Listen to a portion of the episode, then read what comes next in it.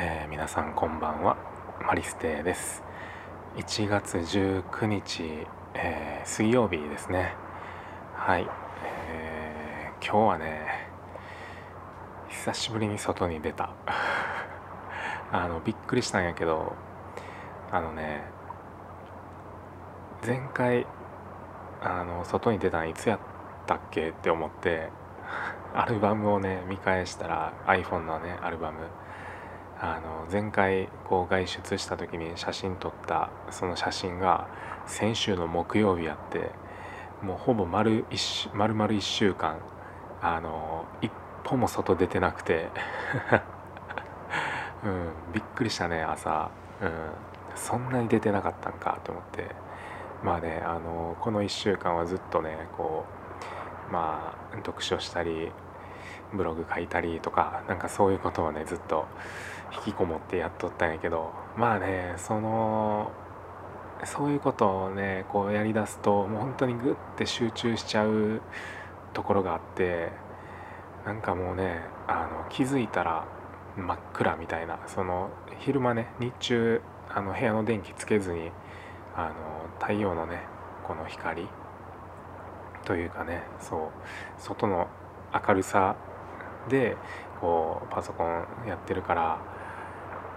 そういつの間にかね日が落ちて真っ暗な中でパソコンやっててみたいな。それにねちょっとしてから気づくみたいな。そういう生活を送ってて本当にねマジで一歩も出てなくて。うんちょっとこれはやばいなと思ってね。あっていうのとあの食材が尽きて。さすがに買い物行かなあかんなって思って今日ねあの外に出たんやけどまあお昼12時ぐらいに出たんかな。うん。でまあ言っても市街地まで車で小1時間かかるからまあ車で移動してもうねお昼ご飯はそのねあの市街地の定食屋さんでね食べてであの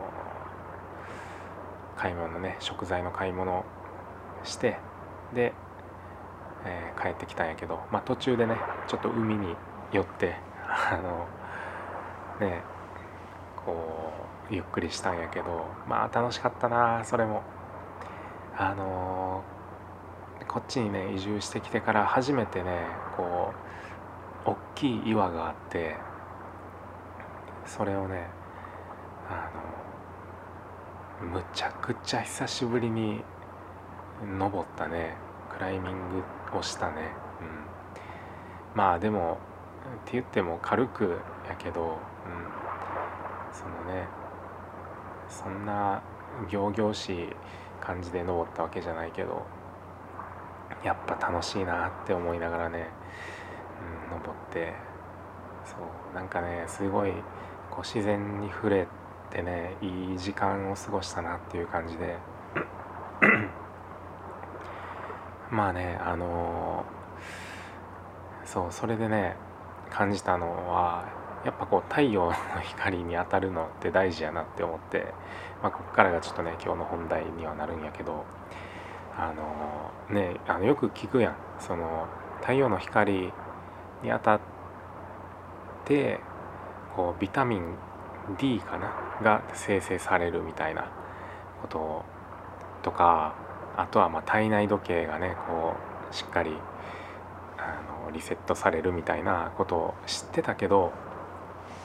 あのこの1週間はね全然当たってなくて、まあ、だからね本当にねこう日光浴っていうのは大事やなって身をもってね感じた日で。でねさっきちょっと調べてみたんやけどまあそのねビタミン D っていうのが生成されるっていうのはまあ本当にこうね医学的にこう分かってるみたいでじゃあこう何分ぐらい日光浴したらいいんかなっていうのもこう出てて一応ね。っていうのが、えー、大体1日にね成人が1日に必要とするビタミン D っていうのは15これ何？ミ 単位がわからん。なんて読むんやろ。マイクログラム。はいはい。15マイクログラム必要なんやって1日にね。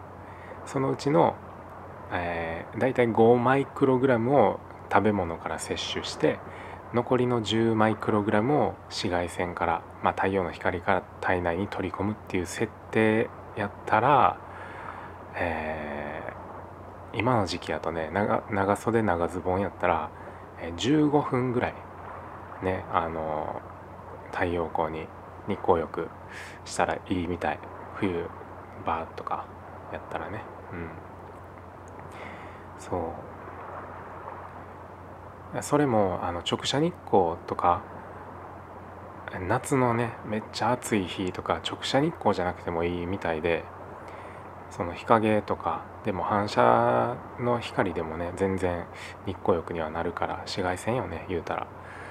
にはなるからそれの方が逆にその方がいいって夏場はね。で夏の半袖半ズボンとかの場合やったらもう7分でいいらしい。そう。本当に短いよね。うん。これぐらいやったらねもう朝の散歩とかでも全然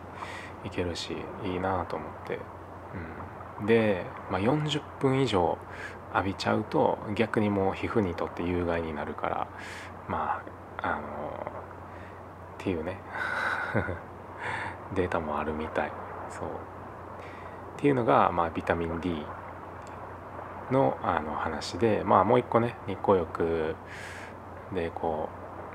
う体内時計がこうリセットされるっていう話もちらっとしたんやけど、まあ、それもねあのまあその通りでこれがねちょっと面白いなって思ったのがね最近読んだ本とも本ともねちょっとつながったんやけどまあ、体内時計っていうのは生物が生まれながらに持ってるおおむね24時間周期で刻まれる生理現象のこと。っていうね定義があるんやけどこのねおおむね24時間周期で刻まれてるっていうのがなんか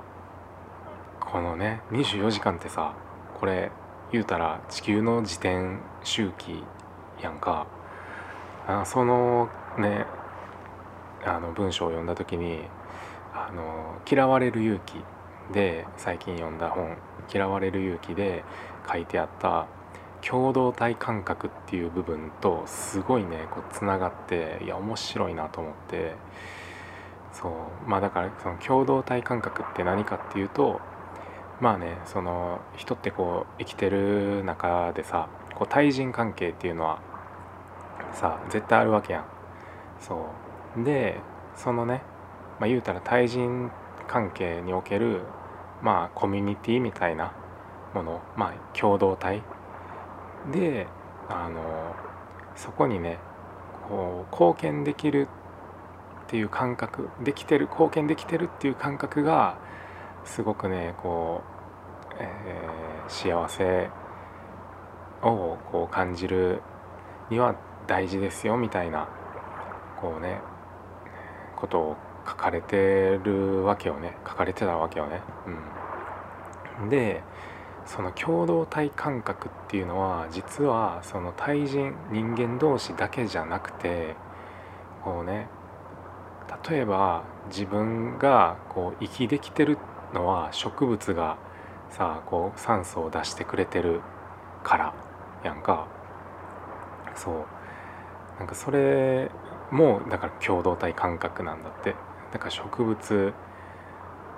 にもこうね感謝してみたいな感じでこうどんどん突き詰めていったらもう宇宙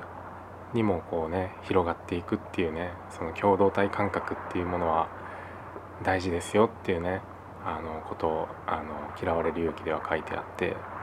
まあねそれとねこの今回のなんだろうなこの生物に刻まれてるその体内時計っていう部分がねちょっとリンクしてすごいなって思ったっていう話。はい。いや10分短。